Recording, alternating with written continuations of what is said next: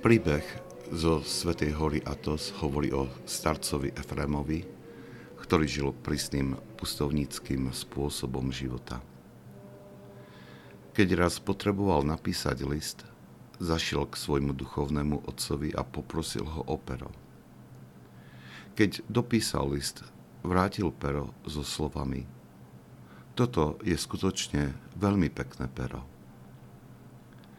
Jeho duchovný otec mu na to povedal Vezmi si ho, ja si môžem zadovážiť iné. Starec Efrem sa poďakoval, s radosťou prijal pero a odišiel. Jeho pustovňa bola vzdialená asi na dve hodiny a viedol k nej chodník drsným terénom. Odišiel pod večer a o polnoci znova búchal na dvere kláštora.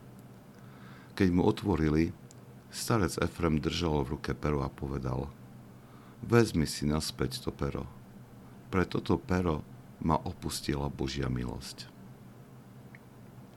Kráčal v noci ťažkým terénom dve hodiny naspäť, vrátiť pero, lebo keď sa po návrate začal modliť, cítil, že sa nedokáže sústrediť. To pero bolo v jeho mysli a rozptýľovalo jeho pozornosť. To je príklad, čo pre veľkých svetcov znamená stratiť spojenie s Bohom. Je to priam neznesiteľný stav. Starec Efrem sa preto i hneď vzdal pera, ktoré sa stalo prekážkou v jeho vzťahu s Bohom. V tomto jeho počínaní sa odzrkadľuje pochopenie Ježišových slov. Kto miluje otca alebo matku viac ako mňa, nie je mahoden. A kto miluje syna alebo dceru viac ako mňa, nie je mahoden.